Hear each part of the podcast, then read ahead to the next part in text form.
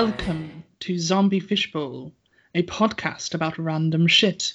We are your hostesses for the evening, or morning, or afternoon, or whenever you choose to listen. That's up to you. Wouldn't want to impose a specific time or anything. You just listen when you can. anyway, I'm the deliciously devious Danielle, and with me is the macabre mummy Melanie. Hello. And together we are Zombie Fishbowl. And today we are going to talk about horror films. Evil laugh! but, but first. so, Melanie, how are you? I'm good, Danielle. How are you? Oh, I'm not so great, but we'll get on with it. We're fine. I'm a little poorly, but we'll be we'll be okay. Just a little poorly, not a very big poorly, just a little poorly. Just a small one. Just a small one. I caught a disease on a train. That's all I'm saying. Update. We completely messed up the whole timeline of our mini-sodes. Hmm. Yeah. We recorded it anticipating that we were going to release it before the release of the Mermaid episode, and we changed our mind because it made sense to release the Mermaid minisode after the Mermaid episode. And yeah, so if that confused you, super sorry about it. But the whole principle of minisodes is that if we want to keep talking about crap, we gonna keep talking about crap, and we're gonna make little tiny little short little episodes between episodes to and, uh, have fun with. Yes. There won't we- they won't be prequels. That will be very difficult to keep Explain. continuity. Yeah. So they will come out after episodes. Um, yeah, that's probably got to do with combination of my announcing it, the way that we've introed and extroed it, and all that sort of stuff. So sorry if it was confusing. It's our first mini-sode. Yeah. We make our mistakes, we learn from them, and I'm excited for many more minisodes to come. and many more mistakes. Yes. that too. All right, I don't have any updates other than that. Yeah, but do you have anything to purge? So my purge is not so much a purge, but a sort of like a life update. I'm taking care of an extra cat right now. Ooh, ooh, ooh! I didn't even know that. Yeah. Well, so my my best friend and my ex-wife um, is currently in a, a bit of a, a pinch as far as um, where she's staying. She's working out a new place to live, and in the meantime, cannot have her kitty Dee Dee with her. Now, Dee Dee is a beautiful, like calico, long-haired, um, completely blind cat. Yeah. So y'all can expect some pictures of the D- of Miss Dee Dee. She's adorable. She doesn't like anybody because she's scared of everything. Because I mean, right now she's she's still getting used to situation, and she's in my daughter's room. So Willow, my daughter, loves cats so much, but she doesn't really give regard to whether the cat wants affection or not. Right. Yeah. So she she's gotten real good. She understands that if Dee Dee's ears are back, she's not feeling it. And sometimes she'll hiss, but she's so cute because she doesn't have some of her teeth. So her hiss, instead of being a, is more of a. It's like it's like air escaping. it's, it's so sad. It's so cute. Aw, a little cat needs extra TLC. Yes. So I'm giving her lots of love, and she's she's not really eating because she's stressed out and misses her mama. But Jesse comes over like every day, so that's nice. and Gives her love. Um, I got her to eat just a little bit yesterday. So yeah, just send all the love to Dee Dee. She needs she needs some extra magic love because she's in she's in kind of like a she's not very happy right now. Poor thing. Yeah. Aw, well, I hope Dee Dee settles in. And she will. She's let she let me brush her belly today, so that was like huge. That is a big deal. Yeah, because for the most part, if I touch her, I can touch her around her head and I can brush her back and her head, and she'll be fine. But if I get anywhere near her belly, she'll go. well, to be fair, most cats are like that. They don't like being touched. Yeah, But they just. yeah, but she's long hair, so if I don't brush it and she's doing nothing but sleeping, she gets these mats. I already had to cut a little knot out of her fur in her chest. Um, so I need to I need to brush it, or else she's gonna just be a naughty mess. I don't know. I know that feeling. I've got a long hair Patrick is a big fluff ball, and he's covered in mats because he doesn't like his belly being touched. Ah, I was trying Yeah, to I- get one this morning, and I nearly had it. You know, like just like nearly had the mat off. Like I'd Yeah. worked it, worked it, and it's like hanging on by like just a few bits of fur. And then he was like, "No, I've had enough now. Bye," and off Uh. he went. So I got no problem being clawed at by cats. Like that doesn't bother me. But because she's still so nervous, uh. I don't want to give her any other extra reasons to be scared of Yeah. where she's at. Once she feels more comfortable, yeah, I'm gonna pick the pick her up and I'm gonna brush her and she's gonna fucking deal with it. But until then, yeah, I have to kind of be like, I'm so sorry, little thing. Wow. All right. So that's my purge, which is Uh. not so much a purge, but just yeah, that's it. That's all right. That's all right. My purge is selected from my list that I've created in my post cigarette grumpy gaze. Grumpy yeah, grumpy haze. I just belched Um, at you. I'm sorry about that. Sorry. I just belched at you. Sorry about that. You bitch. How dare you? I'm sorry. So I've got episodes of The Next Generation I could be watching right now. But instead I'm here getting belched at. it's because I love you. I belch because I love. yeah. That's what I say to Turner all the time. Um, so this is selected from my list, which is about 25 strong at the moment. Just little things. Just little things that are niggling. So this is one of those things. You know when you're filling out an online form and you have to go to another tab for whatever reason, and then when you go back to the online form, it has reset. Yeah. I Fuck really, that. fucking, really fucking hate that so much. Yeah. Yeah. No, I know that feeling so well. I'm just building this overwhelming feeling of rage right now. Thinking about it, I had to get an order number from another tab. So I got the order number from the other tab and went back to the original tab, and all of my information was gone. And I thought, it's 2019. This shouldn't happen anymore. oh. You are so lucky you don't have kids. what? You're so lucky you don't have kids. Everything is on the fucking internet right now, and it happens all the time. Oh no, I fill out plenty of online forms. I'm a student. So Oh, fair enough. Yeah. yeah.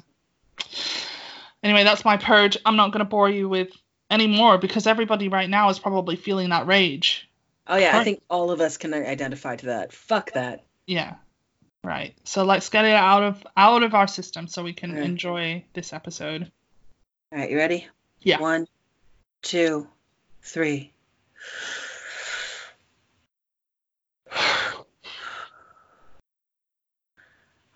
Right. That felt good. Yeah. That was a deep one. Yeah, because I actually took your rage for your purge, and I expelled it through the breath, and it was it was all really, it was good. It was a good moment right then. Awesome. Awesome. I let go of a rage I didn't know I had. I gave you it and then you got rid of it almost immediately. yeah, that was that was really really effective. That's good. That's good. But let's not talk of it more, or else it will manifest itself. Ah, yes. Right. So today's episode is horror cinema, or horror films, or horror genre entertainment in general. And I have kind of written a crash course in horror cinema. So we've got some history and background with some examples, some callbacks to earlier episodes. After each decade, we are going to have a little stop and talk about our favorite films and horror entertainment of that era. So, without further ado, I shall begin our crash course in horror cinema. Fantastic. I needed to do it. I'm sorry. I, I might do it a lot. I'm sorry. It's okay. I will just exclaim evil laugh because I can't do an evil laugh. the horror genre in general stems from Gothic literature, which we talked about in episode 3. The popular genre that pretty much developed as a thing during uh, the 17th and 18th centuries in Europe.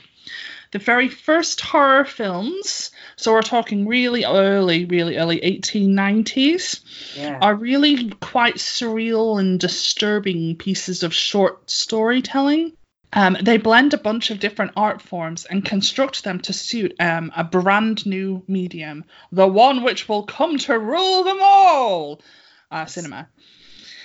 Aesthetically, they draw on the visual styles of expressionist painters and of spirit photographers. Now, spirit photography, which we mentioned in the Haunted Objects episode, had been super popular since like the 1860s, and people would recognize paranormal and spiritual themes if presented to them in this style.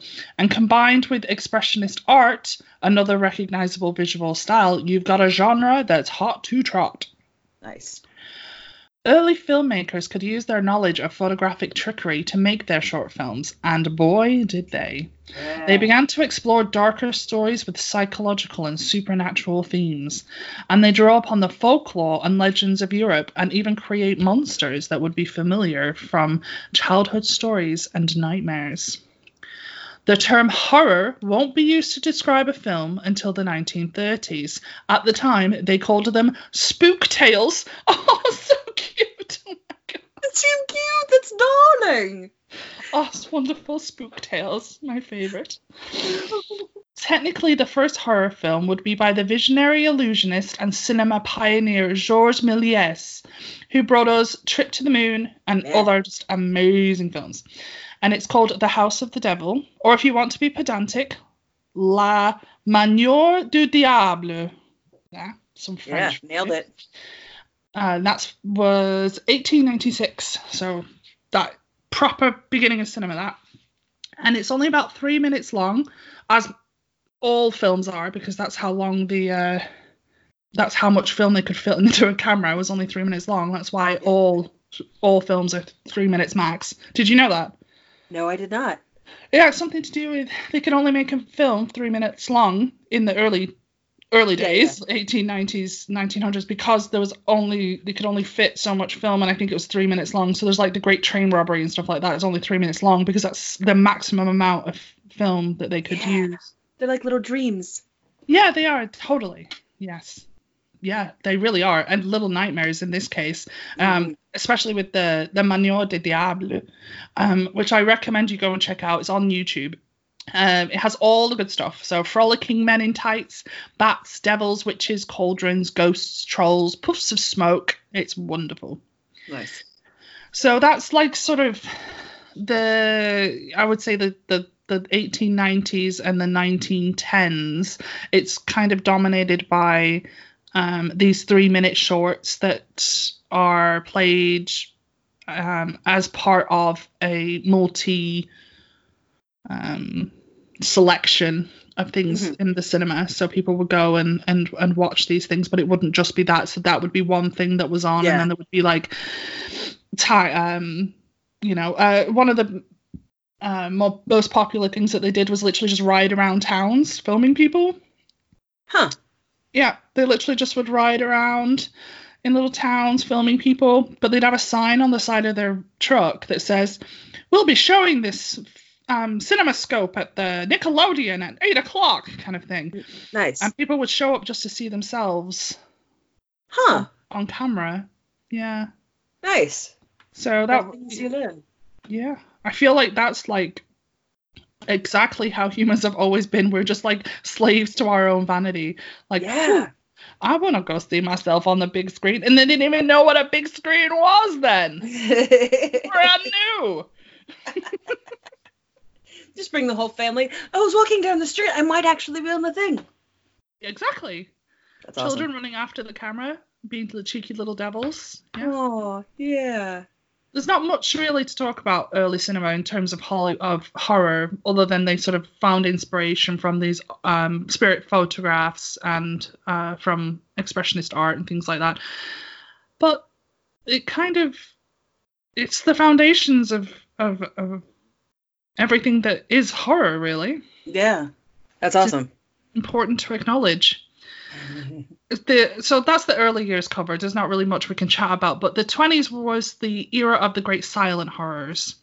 So we've got Nosferatu and Cabinet of Dr. Caligari are the two that are the standouts of the era.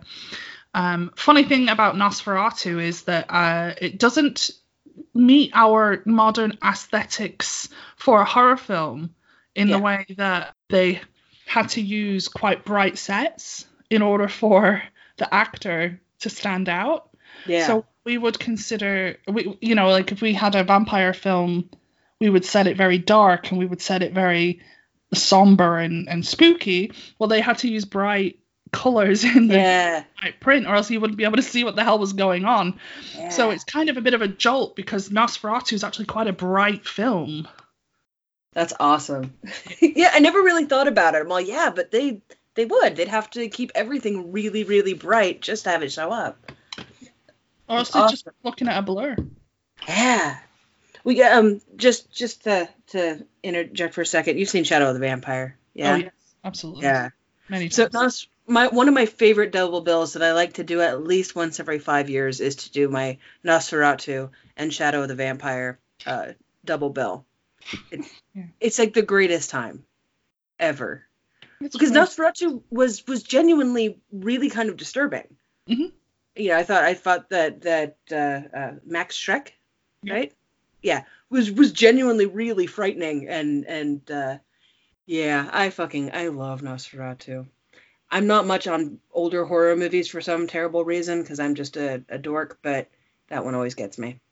Oh, I, I'm I, I agree with you, and I also think Cabinet of Dr. Caligari is rightfully um, a piece of um, cinema, um, you know, royalty. Yeah, Uh, yeah, It's disturbing in different ways that Nosferatu is. Nosferatu is disturbing in that the character of um, the Count mhm, is creepy and disgusting and gross and weird. yeah, But in Cabinet, it's more about the sets and the environment in which yeah. The characters are living. sets. Yeah, yeah, I fucking it's that's that expressionist art. yes, So that ticks all those boxes for being inspired by firstly expressionist art, secondly folklore because it's it's German folklore. yeah. Uh, and it, it's it's if you've not seen these two early films, they're the two that you've got it. If you've never watched Yeah. a silent movie in your life, you you go watch go. You can't go anywhere to watch them anymore, but seek them out and and watch them. They're they're only like half an hour long as well. You've got no excuse. Yeah, they're really short and they're so worth it. Duh. The- yeah, um I think my favorite is that after having seen Shadow of the Vampire, it's very hard for me to he- just imagine anything other than Eddie Izzard's voice. Yeah. You know and what I John mean? Malkovich. Yeah, and it's, that's all I can hear and I can just see that scene where um uh, Willem Dafoe is explaining why it's so sad that he has to had to make his own food and prepare his own, clean his own home. Just fucking oh, it's so good. It was It's so great. good. Because it's actually full of comedy moments as well. I don't think that Oh, yeah. people realize it. There's a scene where the um suddenly a door opens and light casts in, and Willem Dafoe just goes like, Yeah. Oh. no, that movie has me of the nearly peeing my pants with laughter like every other minute. Willem Dafoe is the funniest fucking person in the on the planet. I'm convinced. His I best think face. it's totally good fun. Yeah, Ah, yeah. It's it's. I think I don't think people highly rate that film, but I really enjoy it. But it's yeah, it does not get a nearly enough love. I I wonder why it gets it's sort of not uh, regarded very well. I think it's quite good. It's got an all star cast. It's got great sets, great story, really interesting, funny in parts, dark in other parts. Really good. I- I think it was too dark for the era because like when did that movie come out? That was it's got to be 2002, 2003. uh 2000. Yeah. All right. 2000. Yeah. I saw it in theaters. I saw it in the theater. Let's see. How do we segue? Segue now. Segue. Segue. Um, segue. So we've talked about the early years and we've talked about the 1920s, but now what happens in the 1930s? Suddenly we have screams because the talkies come in. Now that Yeah. cinema has sounds, we can have grunts, howls, and terrifying noises to help us get in the mood. The early 30s were a high point for horror, with icons like Bela Lugosi and Boris Karloff making the classics like Frankenstein and Dracula and The Mummy, basically the universal monsters. The early 30s were definitely a golden era for these monster movies, and Hollywood was having a grand old time. Now, before we talk about the golden era of Hollywood, I need to do a little bit of background. And then we'll come back to talking about this era of horror. You have to remember that the infamous Hays Code came into effect in 1930 in Hollywood. So there were a lot of rules and regulations that controlling the production of American films at this time, and this eventually leads to a very, very disappointing slump in the popularity of horror. So, for those of you who aren't aware, the Hays Code, or the Production Code, was a set of criteria which a film must abide by to achieve a particular level of decency and a very particular moral standard. Yeah. There was at the time a lot of conservative Catholic moral panic, of course, Yeah. about the raunchiness and decadence of cinema. Friggin' white people. Yeah, I know, seriously. Um, especially how it might affect and influence the youth. Does this sound familiar? Oh yeah. So the government was threatening to get involved. Okay, so to avoid government censorship, censorship, the studios agreed to find a way to self regulate. So in comes Will Hays, a former Postmaster General. And if you've ever read any Pratchett, you'll know that Postmaster Generals are very multi talented but not very trustworthy. hmm but he was also a former Republican politician. Uh, he was asked to become the president of the Motion Picture Producers and Distributors of America and put together a set of rules for the industry. Yeah. I'm scowling. Yeah, she's scowling. It's not great. the code itself is gets better. The code itself was written by a Jesuit priest and a devout Roman Catholic newspaper editor. Oh good. and it's predictably very morally conservative. It sets very narrow standards based on very particular values, particularly white, particularly Catholic, particularly patriarchal, patriarchal. I'm leaving that in, and heteronormative. So we're talking all the all the shit we're trying to still break away from now. Yeah. So just suck all the fun out of it. Really. Yes, pretty much. Got it. But, but, but, but, but, but, the Hays Code does come into place on, uh, I have an exact date for you, March 31st, 1930. Hey. Um, for the next 30 years or so, Hollywood is forced to find ever more inventive, subtle, and symbolic ways of telling storytelling, of telling stories. So these constraints imposed by the code are probably responsible for the golden era of Hollywood in general because of forcing so much creativity on the part of writers, directors, and actors. yeah. Unfortunately, though, post code horror movies tended to be very restrained and predictable and with none of the inventiveness or playfulness of the early stuff. So at the end of the 30s, they were regarded as basically kind of shit and were not very popular at all. Audiences preferred new genres like noir and heroic war films and even Yeah. bloody romance, despite all the restriction. In fact, probably because they had to be so clever and creative about how they depicted sex, lust, and desire and stuff, that's probably what made romance so popular. Yeah. So It was all horror films. Sorry. Sorry. it was all implied. Yes, and people ate it up. Yeah. So by the end of the 30s, horror films were basically relegated to B productions made on shoestring budgets, and it would be decades before the genre recovered.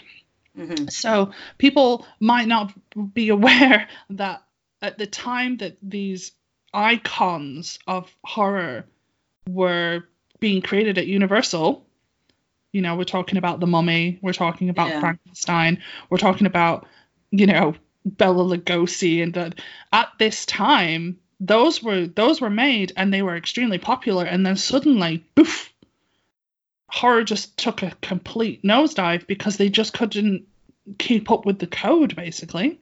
Yeah. I've just realized that I forgot one of my favorites. Oh no. Yeah, What'd from the 19 tw- from 1925. I forgot to mention it. So, do you mind if I just really quickly talk about it? Do it, do it. People might think that this is one of the Universal monsters, so it is kind of relevant. Yeah. It's not one of the Universal monsters. It predates them by about eight years.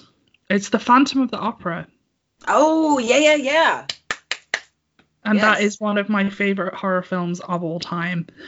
It is disgusting and disturbing and beautiful and just it's perfect film for that era. In that I have a very particular set of aesthetics that I like from my old black and white cinema, and I have a very particular sense of storytelling.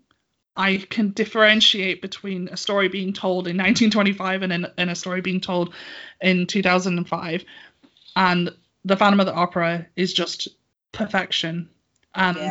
it's his it, it's not it wasn't created during this golden era it was in 1925 when it was still getting when horror was still getting up on its feet so i think it's it it need you know it deserves all the plaudits that it gets because it's Yeah, it's a sure. wonderful film Was that Universal as well? uh i it might have been universal i don't know for sure but i just know it wasn't part of those Yeah. um uh That you know yeah the, the the ones that everybody knows Yeah.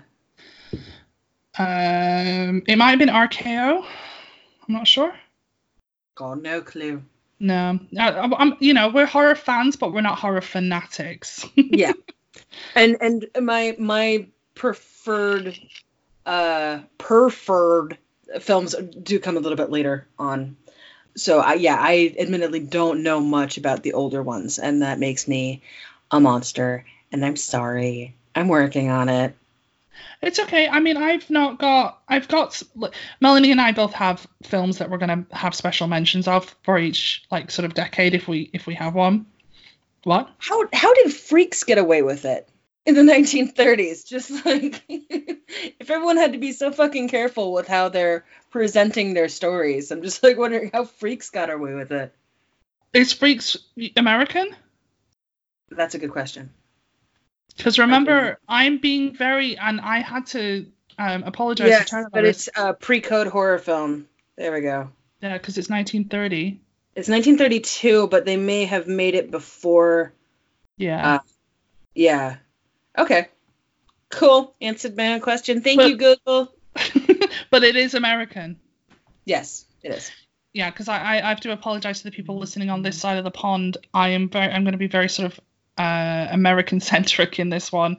Uh, I do mention some stuff, obviously personally, um, about British cinema, but my history of horror kind of comes from the states, and it's not because I think that their horror history is superior. It's literally just that um, that was the information I was looking at, and it is incredibly dominant as well. Yes. So. I do. Don't worry. I do mention things later about, about British cinema.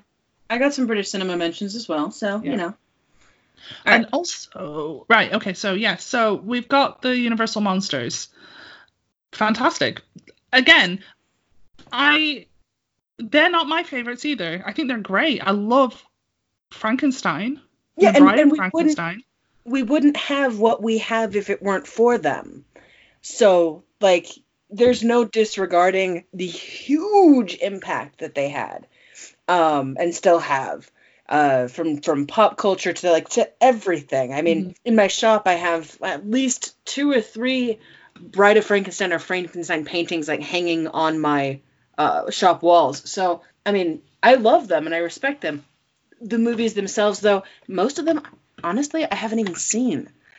Yeah. I think I, I i think i did like a a, per, a, bur- uh like a like a binge of them at one point where i watched a bunch all all together um and haven't really watched them since.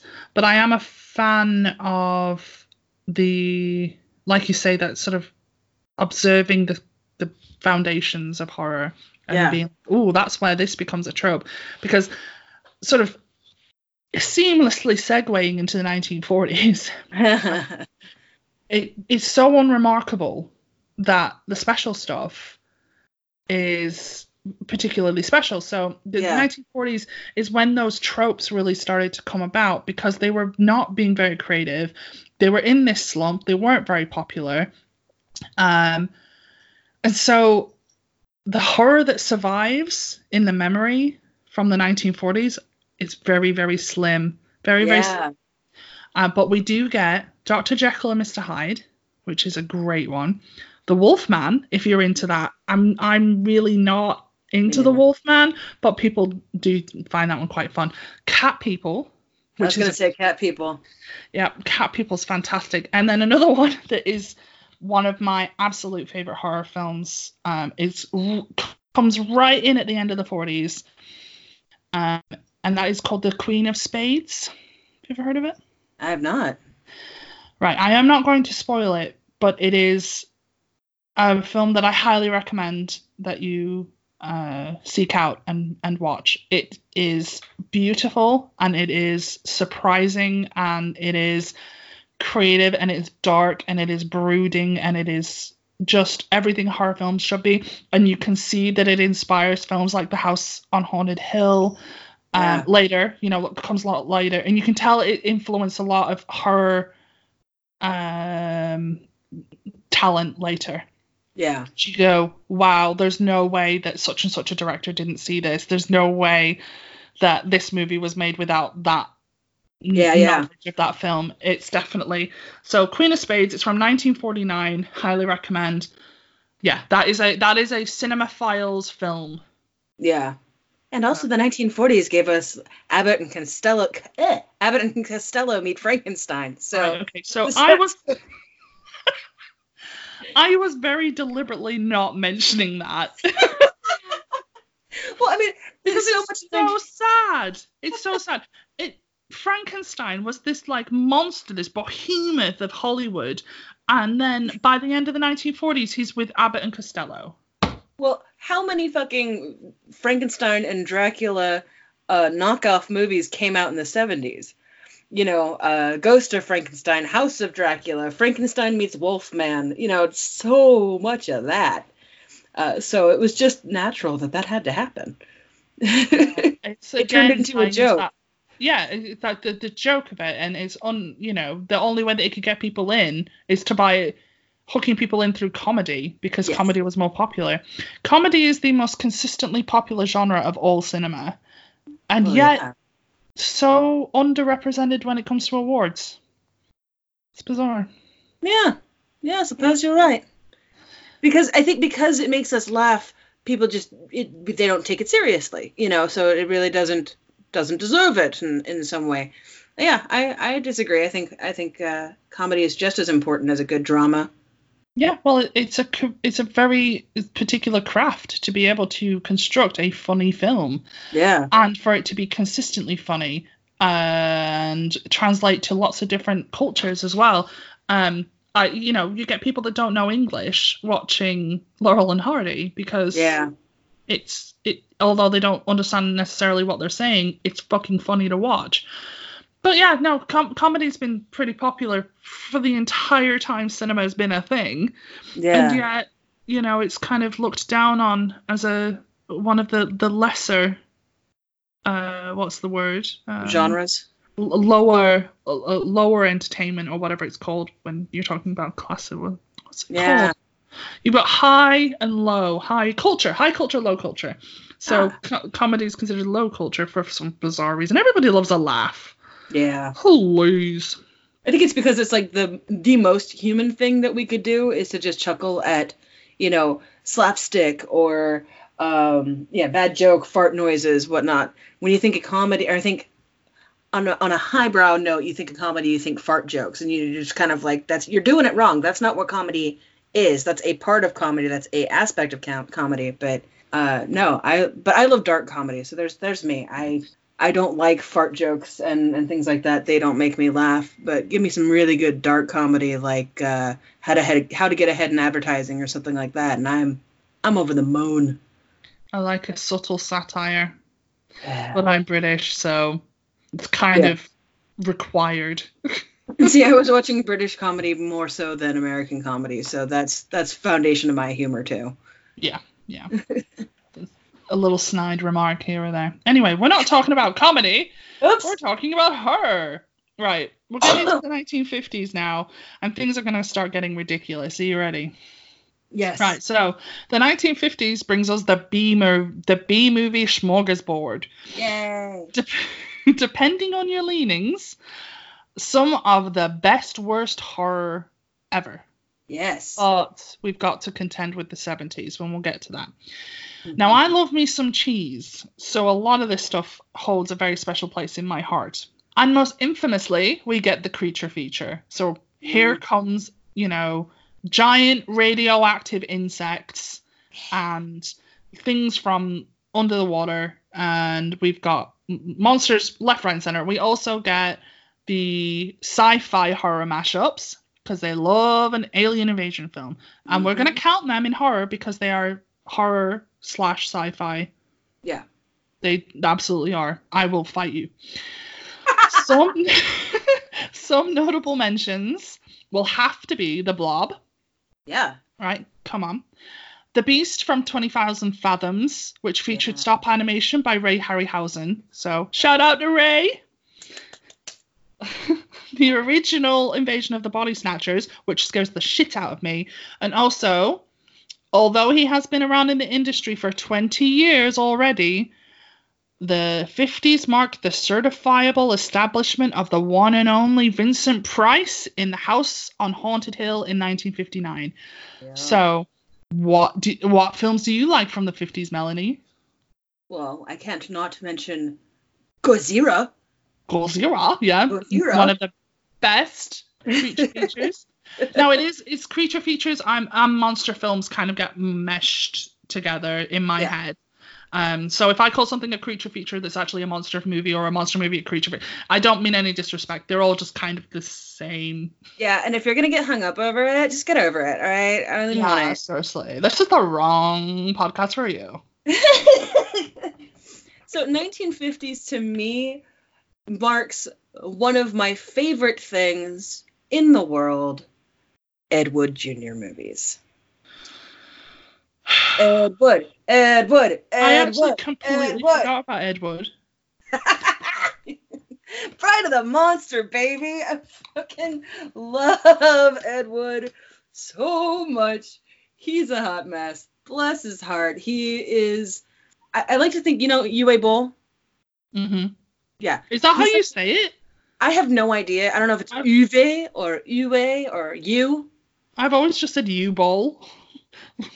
Yeah, you know it is probably U Boll. But I, I don't know. Yeah, no clue. No idea. Um, but yeah, I like to think of him as sort of like the modern day, or the, the Ed Wood of the 2000s. yeah, definitely, hundred Yeah. percent. With Oh. God, I fucking love. I love Ed Wood. Just which was the one where he's got Matthew Lillard and um, um Ray Liotta. Ray Liotta as the wizard or some shit. Oh, What, the is that? best. The best. Um. Oh God, what's the name of that movie? I can't even remember. Oh, Arthur or something? Was it some version of King Arthur? No, it wasn't. Oh no, it was uh, in the name of the king, I think. Oh my god. Uh, sorry guys, that's a little bit of an aside, but that's a U Boll film you've just got to see. You have to see it. It's the worst ever. You got Jason Statham as a simple farmer.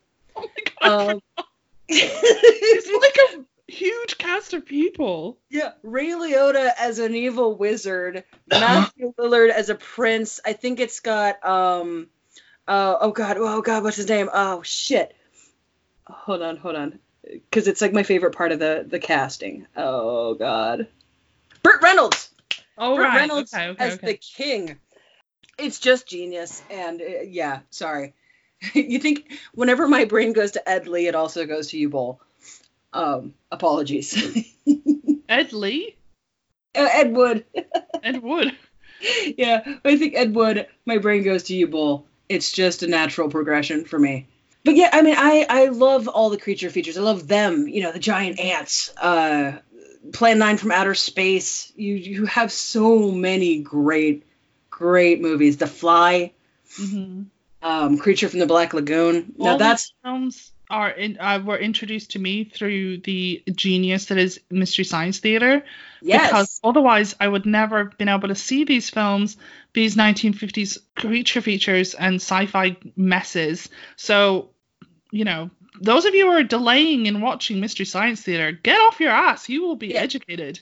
I was literally just about to say that like all of these if if you can't if you can't watch them on your own, which on one hand I completely understand. Yeah, they are awful.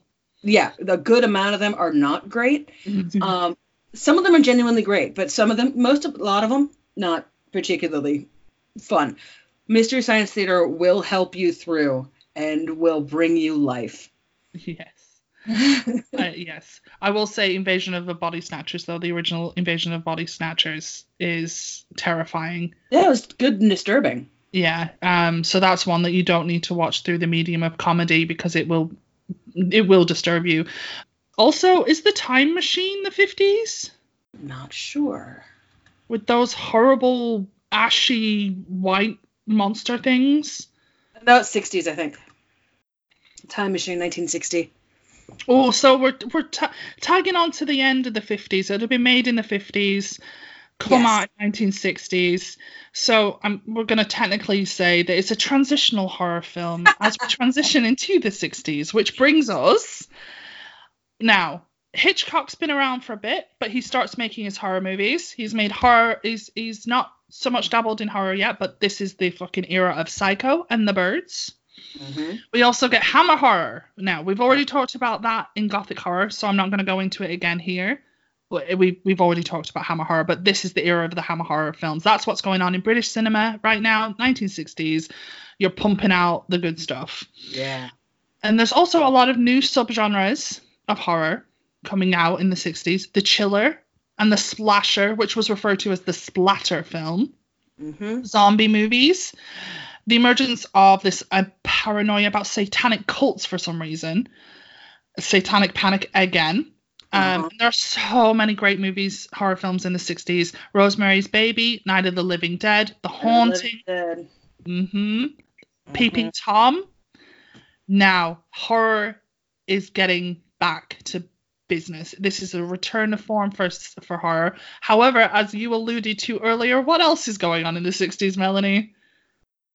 Oh wait. uh, what was I alluding to? Hold on, my brain. Uh, I? Oh, sorry. I thought that maybe you would remember, but you didn't. But you started to talk about the fact that was still the B movie bollocks going on. But actually, that's Oh, the 70s. yeah. Yeah.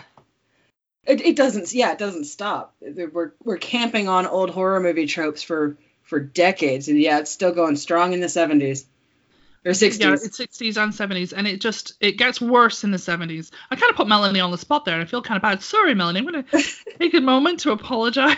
Melanie's face is going. what? I, I'm like trying to rewind in my brain. I'm like, what did I say? I said a I'm- lot of stuff.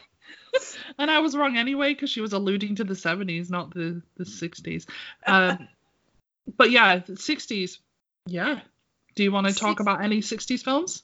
60s gave me probably some of my favorite horror in the sense that this this was these were the movies that I can still watch and go back and watch and still be frightened by. Um, whereas you know a lot of the older ones they they don't scare the way that they they scared back then.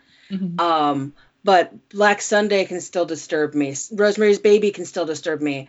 Um, The Haunting. Uh, one of my favorites was I just I just saw it. I have my my list going. Uh, Spider Baby.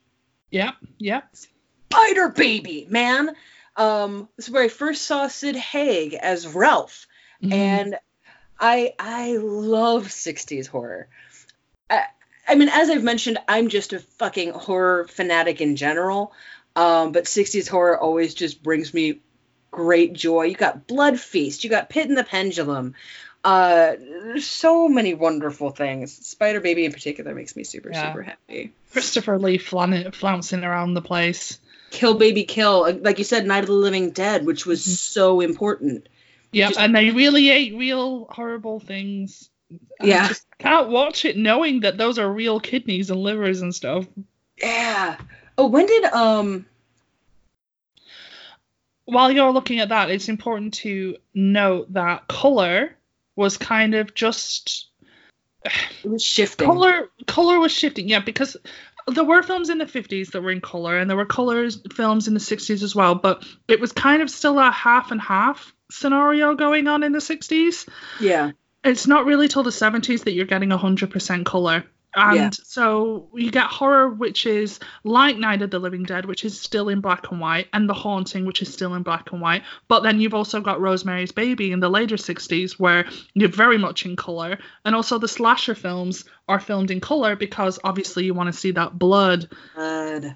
splattering up the walls Well, and it's interesting with the 1960s is you can tell people feel like they can get away with more. yeah suddenly the Hays Code is not is not a thing anymore Yeah. So I mean, you can see it. You can see where the restraint just kind of went away with like blood and black lace and and blood feast, for example. Mhm. just saying. if you Google the term 1960s horror with the quote blood, I think that you'll probably find a thousand films with the term blood in its title. It is it's a gory, gory era. And it only gets gorier as we go into the 70s, which has Yeah. probably got to be one of the best eras for for horror. Yeah. Um, we're coming into the 70s, but not one of the best eras for horror genre, but not my particular favorite horror era. We'll get Yeah. into that later. My favorite of all time comes from the 70s, which I will tell you about shortly. But horror is going to start getting really awesome in the 70s. Yeah. So this is where all of the ones that you've definitely seen are from. The Exorcist, Texas Chainsaw Massacre, The Omen, Carrie, Halloween. We've got Dario Argento making his mad shit in Italy. Alien happens. Dawn of the Dead. David Lynch comes in to say hi with Eraserhead. We get Wes Craven um, uh, with The Hills Have Eyes. And my favorite personal horror film because we we uh, get this whole new genre of horror, which is folk horror. Um, my number one favorite horror film of all time, The Wicker Man. Knew it. Nailed it. She put her finger up to stop me, but I didn't let her. I wasn't stopping you. I was just waiting, and I'm all like, "She's gonna say Wicker Man. She's gonna say Wicker Man. Wicker Man." The Wicker Man. The Wicker Man. Oh Jesus Christ! That's my Edward Woodward. oh Jesus Christ! Anyway, if you've not seen The Wicker Man, you have to, and I will even allow it if you've only seen the remake with Nick Cage because that movie also brings me joy, but on a different level. In a totally different way. Completely. How did it get burned? Anyway, the original Wicker Man is a beautiful folk horror film from from here in you know Britain, and it stars Christopher Lee and Edward Woodward and an ensemble of beautiful people m- making an absolutely quintessentially British folk horror film, and it is beautiful and gorgeous. And you need, s- you know, if you've not seen it, please watch it, and Yeah. then watch the Wicker Man remake and go, what the fuck? What did you do? How is this the same movie? oh, I yeah, I love 70s horror. It's so good. Phantasm. Mm-hmm. Fucking Phantasm. And one you forgot to mention. Dunna. Dunna. Dun dun dun dun dun dun dun dun dun dun dun dun dun dun dun. Jaws. Now, I omitted Jaws from my list because I'm not necessarily in agreement that it's a horror film. Now, I do, I do see the argument that it's kind of a, it's a monster movie. No, it's a creature feature. Yeah, but I see Jaws as this is gonna sound horrible, but a little bit more high culture than horror. In that, I think that it's not necessarily about the shark. Now, this is where I'm gonna start. Um, You got real deep with Jaws, didn't you? yeah, it's because I really like this uh, um, um, movie critic over here called Mark Kermode Okay. and he has like written a book about this about how like if- well, I'm sure he's either written a book about it or it's a chapter in his book or whatever, but he talks about how Jaws isn't about the shark. No, it's yeah. about yeah, it's about other things. So I think that it's I'm so hung up on the fact that that Jaws is actually a little deeper than it lets on. Uh, that I haven't got it in my horror genre pile, but Okay. I can comfortably allow someone to argue that it's a horror film. It's definitely a horror film. Sorry. Um, but have when was the last time you watched Jaws? Actually, relatively recently, probably Okay. within the last year. Okay. Yeah, Jaws, you know, yeah, I had it in my head as as scary when I was a kid. And then I recently watched RiffTrax doing Jaws. You know RiffTrax? No. Girl, you are missing so much right now. Okay, so the Mystery Science Theater crew, the original crew, um, they go around and they riff on movies in much the same way as Mhm. Mystery Science Theater.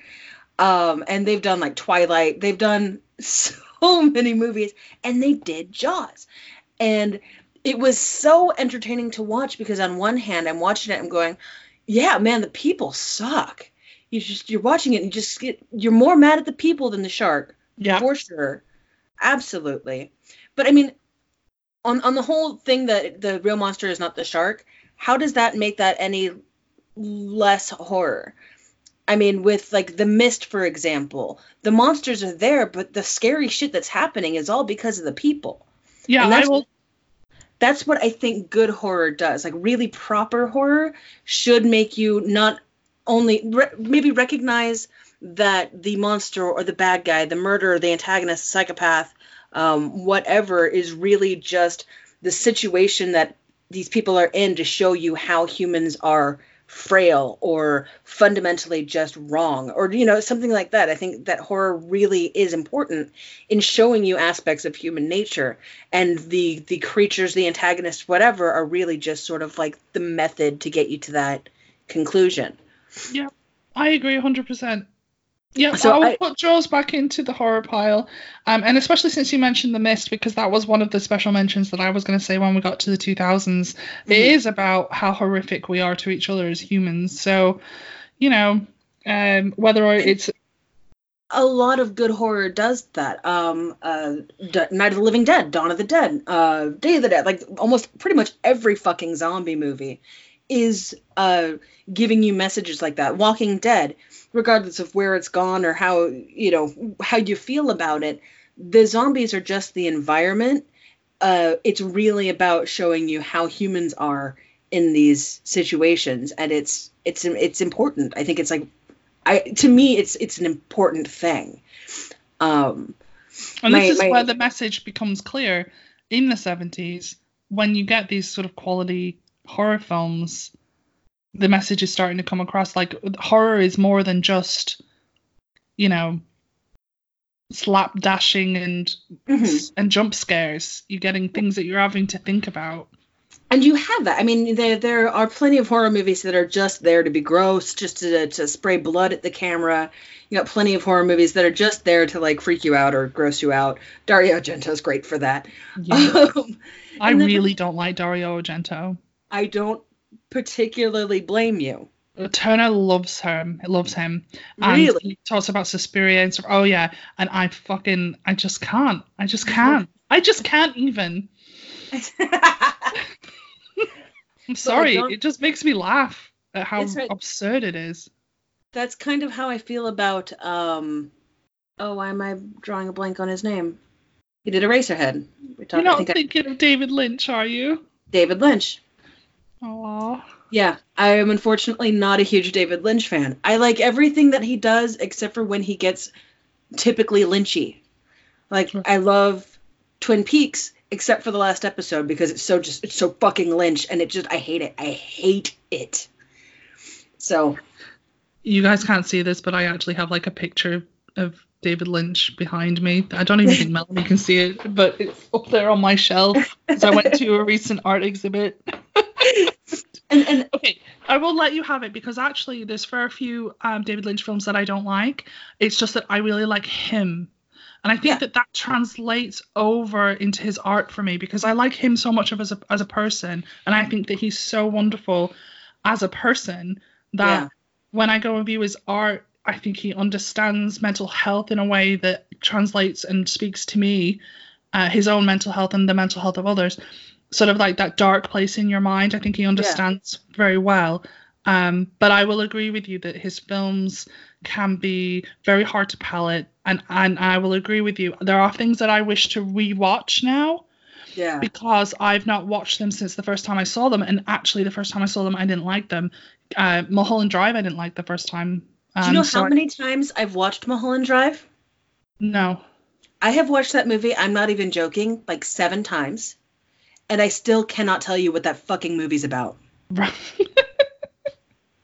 Sometimes And- though that's the point of Lynch, I think. I but fucking hate that. I hate that. I'm setting myself a time, setting myself aside some time to go through and watch his filmography again. But we are digressing. Yeah, sorry. Sorry. I have strong feelings about David Lynch. Yeah, he, he only makes it's only his first movie, and it's like it only just hits the 60s. Sorry, so only just hits the 70s because he mo- he's mostly in the 80s and 90s and Yeah. mm, now. Um, Twin Peaks is awesome, but I will not have anything said about Twin Peaks. But No. I, I love Twin Peaks. I, I really do. And I love I think my favorite thing about David Lynch is his uh, comedy. yeah, he's so Fuck. funny. Fucking kills me. It's Yeah. Hysterical. But yeah, as soon as you have somebody talking backwards in a small room with a dwarf, I'm just kind of like, oh, go fuck yourself with that. Yo, I love it. It's brilliant. I- Being inside my mind. I hate it so much. um, but yet, so Dawn of the Dead. yeah. Well, also we got like Halloween, the beginning of Halloween, man. Yeah, I, I'm not a slasher fan. I can appreciate it. Um, but yeah, I'm a, I, that makes me a heathen in the the horror genre. I like monsters. Okay. I'm a monster person. I like monsters. I like creature features. I like ghosts and demons. Humans don't scare me. Um, unfortunately, uh, they should because humans are terrifying. Yeah. But uh, uh, I had a little bit of a uh, eccentric and kind of tricky upbringing, so humans don't humans don't scare me. I can handle them. But monsters, on the other hand, that's that's a little bit outside my wheelhouse. So that's that's where I like to get scared. But yeah, can't mention some without mentioning Halloween because it is it is fucking important and it's huge. It's like one of the biggest horror franchises. Yep. It sure is, and obviously The Exorcist as well. But Yeah, I would have to say probably my favorite out of the '70s though is The Exorcist. The Omen for me for the 70s. Well, other than other than you know, The Wicker Man got me The Omen. Damien, it's all for you. yeah, for me it's it's gonna be uh, Exorcist and Dawn of the Dead. Those are my my top two for the '70s.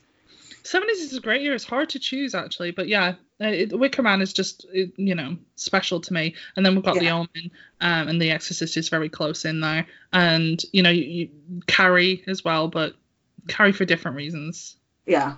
Anyway, let's move on, shall we, Let's to the move 80s. Right.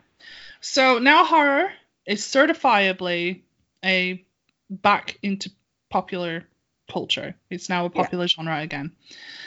And with popularity tends to come uh, the copycats and the people that really shouldn't be making horror films and just basically absolute shite coming out. Can, can anyone say Friday the 13th, part 8, Jason Takes Manhattan?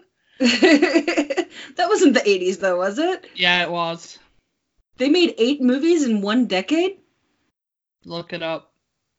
Gross. Okay, yeah, that's gross. It Sorry. is really, really gross.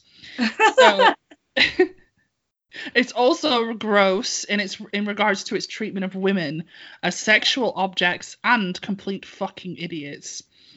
Okay, so we won't get into the chauvinism of of 80s horror, okay, because we know. We know.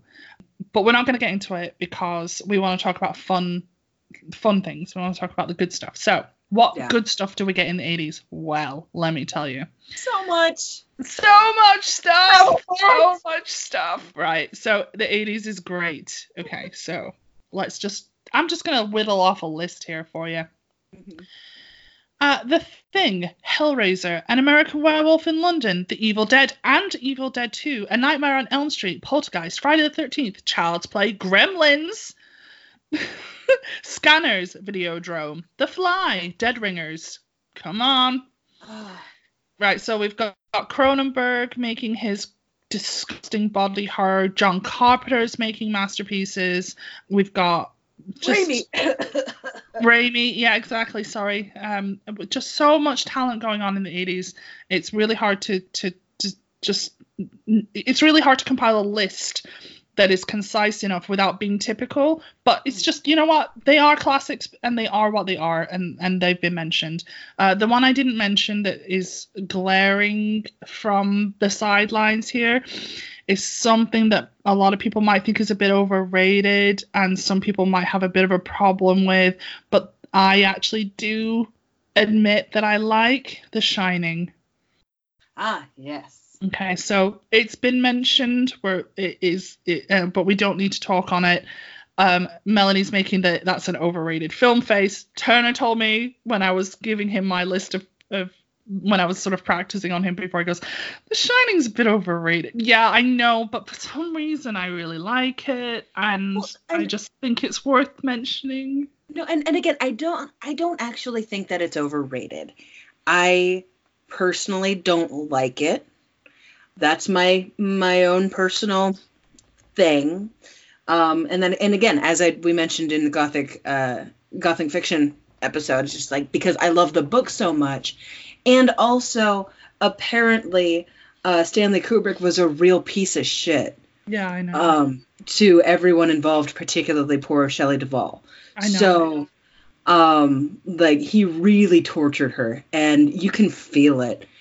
Uh, so that's that's my big beef with The Shining. Was it uh, a great horror movie? Yes, I, I will tell you that. I mean, cinematically, you had shots, you had scenes, you had um, stills from that movie that will live on forever. You, I mean, the the twins in the hallway, the elevator full of blood so much of that is is just so beautiful Mhm. And it was beautifully done and it was frightening and i will give it i will give it its dues but i personally uh think that movie should just go shit itself but that's Fair that's enough. me Fair enough. I've only mentioned it because I do, for some reason, despite knowing all of the shit that I know about The Shining and all of you know, I just for some reason I think I just think it's a really good movie. But anyway, I do really like Poltergeist though. Poltergeist is brilliant. This house is clean. yeah well you know what else the 1980s brought What else did the 1980s bring? your beautiful hostesses sis Oh yeah, we were like born then. I was born in the 80s, mid 80s. Which is why Um, when we go to the 90s, we're going to go like chuffing Nora and start naming all of the, our favorite films because obviously we're 90s kids. So Yeah. horror in the 90s is going to be our thing. But But see, the funny thing is, as I may have mentioned before, my father is a horror novelist. So when other kids were watching Barney or uh, you know, Little Mermaid, little you know Disney movies, I was watching Evil Dead 2, and I was Yeah. watching Child's Play and Tales from the Crypt as a very, very, very small child. So like these are my Barney. This is my formative years. yeah, you're watching Scanners at the age of five. a little bit. Um, so like when it comes to 80s movies, my absolute favorite thing uh, when I think of for me it's impossible to come up with like top 5 favorite horror movies. We we discussed this before recording. Like it's fucking impossible. I love way too many of them. But there's one thing that I will tell you with absolute certainty that I know it's going to be the Evil Dead series yeah. will always be my if I had a top five of anything, and it always f- fluctuates. Top five Evil Evil Dead series as one will will be in that top. I live for Evil Dead. Um, there are a lot of good things to be said about 80s horror. Um, and I think we've said quite a lot of it. Uh, I, I do, well, I've run out of things to say. Shall we just move on to the 90s? Just real real quickly, as far as again like important horror movies, uh, The Thing. I know that you, you mentioned it, but I mean that is that is such a hugely important movie. Not only does it really bring up the emotions behind some really strong social issues, but special effects wise was out of its fucking mind. Yeah. it's My favorite American Werewolf in London has some pretty good effects as well. Yeah, but I've always had a big beef with American werewolves. What? Yeah, I have a I got a problem with American werewolves. I just do. There's something that happens with um in other countries they have a different idea of what a werewolf looks like. And in almost every horror movie, werewolf movie made by Americans, the werewolf is just a giant fucking wolf. I know. I don't think the in American Werewolf in London one. It's like a bloody Wendigo. It's terrifying. It just looked like a big wolf to me. It wasn't. It wasn't a manimal. See, I have this very specific idea of a werewolf in my head, and I've had this very specific idea of a werewolf in my head since I was very, very little. Um, and I've only ever seen it done right once, and that was with Dog Soldiers. Okay. Which is my favorite werewolf movie of all time. Right. Um, I love I love American Werewolf in London. Don't get me wrong; it's got some of the best dialogue ever. and the scene and where he transforms is mental. His transformation scene is glorious. Um, All the gooey gooiness. But as a fully formed werewolf, meh. okay, fair enough. So let's talk about the thing then. Talk about the thing, and that's disgusting. Now that is some gooey, gross, crazy shit. I think I got I think I must have been like four maybe when I saw first saw the scene of the um the thing as the dog, you know, coming out and, and becoming all the other dogs and just like okay. killing all the other dogs in the kennel. This is making a lot of uh, things about your life into perspective a bit here. you yeah. might have been traumatized as a small child. Possibly, but I'm cute, so I'm Jesus. I'm a fairly well formed uh, human. Um, but yeah, I mean, Evil Dead, Evil Dead 2. My dad had some friends over and they were watching Evil Dead 2, and I must have been three, three or no, yeah, three or four. And it was we had a two story home. I was upstairs in my bed, and I heard the sound of you know the you know the sound of the the evil kind of moving through the woods, mm-hmm. and it scared the shit out of me. So I'm up in my bedroom and I'm crying and I'm so scared.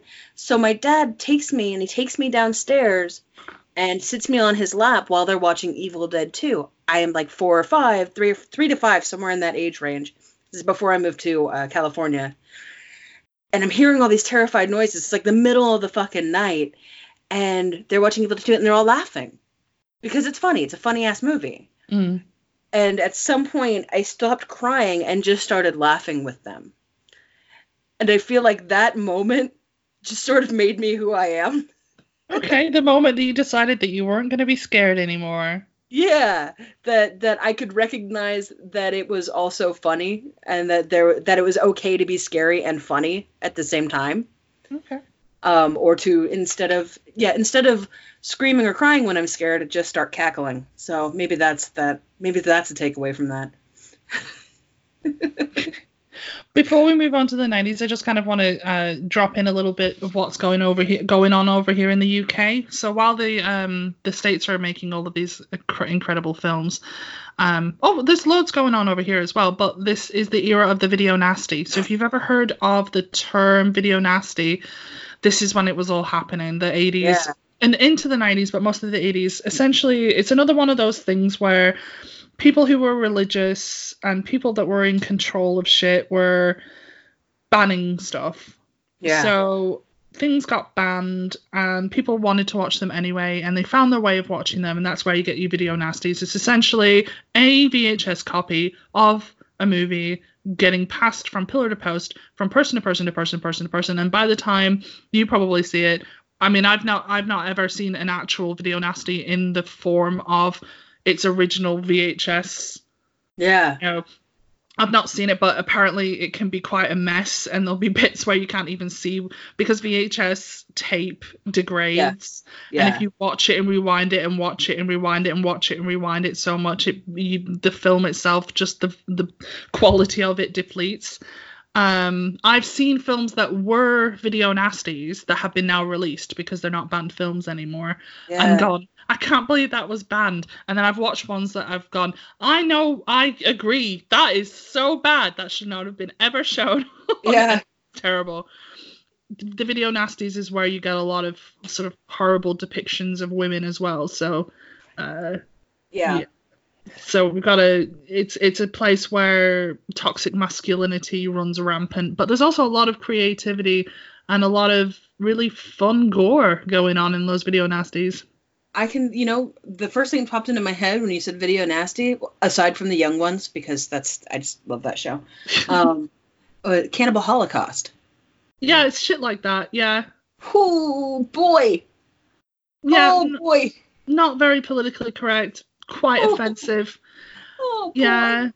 Things that kind of glorify serial killers and shit like that. You're like, mm. Well, Cannibal Holocaust. I mean, they really tore the shell off a turtle, and they killed Oh. like actual animals in that fucking movie. Yeah, no, it's gross. Don't go out and seek out these things because there, a lot of them were banned for good reason. Yeah. it's not often I um agree with the conservative right wing, but Cannibal Holocaust came out in 1980, so that was like right at the beginning.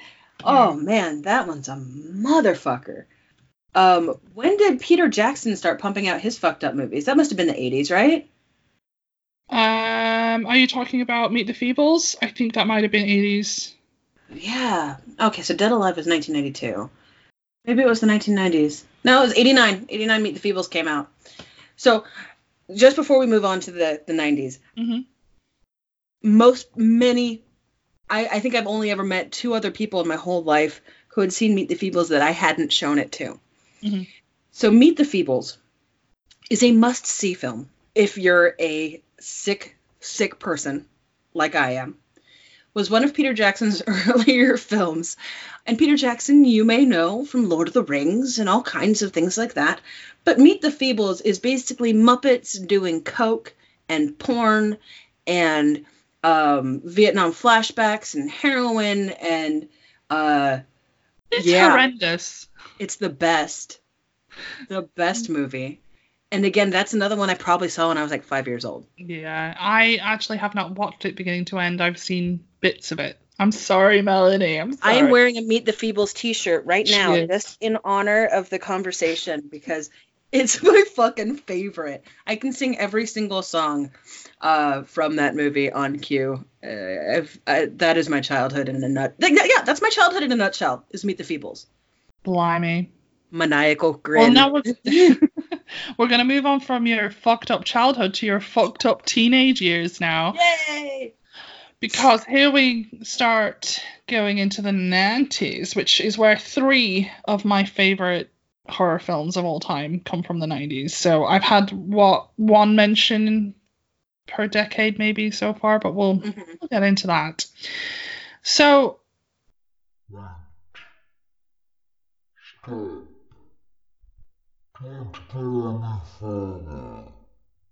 Okay, so you may have noticed that we haven't gotten all the way through to the modern day just yet, and that is because Melanie and I went on a rant and we recorded over two and a half hours of material about horror cinema. So, what we've decided to do is bring out a two parter. So, this is the end of part one of Woo! horror films. Yeah. So, we actually are going to. Uh, give you a double the fun. So how's that? So Melanie, if you want to give us the social medias. Okay, so we're not done yet. we'll see you in a week. But while you're waiting, if you would like to hit us up on Instagram, Twitter, or Facebook at Zombie Fishbowl or zombiefishbowl.com, please do so. Let us know what you liked about the decades that we covered or the decades to come. Uh, we got a lot to say. We had a lot to say. We saying lots of stuff. We real excited. Um, if you have any topics that you would like us to cover, or if you want to throw out some information on topics that we covered or think that we're full of beans on, please send us an email at zombiefishbowl. Is it zombie fishbowl or zombie fishbowl podcast? Zombie Fishbowl Podcast. Zombie fishbowl podcast at gmail.com. Or again on any of our social medias. Just just just do it. Yeah. Uh, Thank you so much for listening. We're going to skip the quote for this week since we have only had time to gather one. And we'll put it on the end of the next one, something for you to look forward to. Uh, and also, as a side note, this really worked out because we were actually going to skip a week. Yeah. Um, and yeah, so instead of doing that, you get the full month of episodes. So yay! Yay! Yay! Yay! Okay, so yeah, so all right, all right. I hope you've got a nice long list of films that you want to go off and watch based on what we've covered so far. And don't forget to bring your pad and paper for the next episode because there'll be loads more recommendations for you. Yeah. Uh, yeah. So the only thing I've got left to say now is, uh, Melanie, don't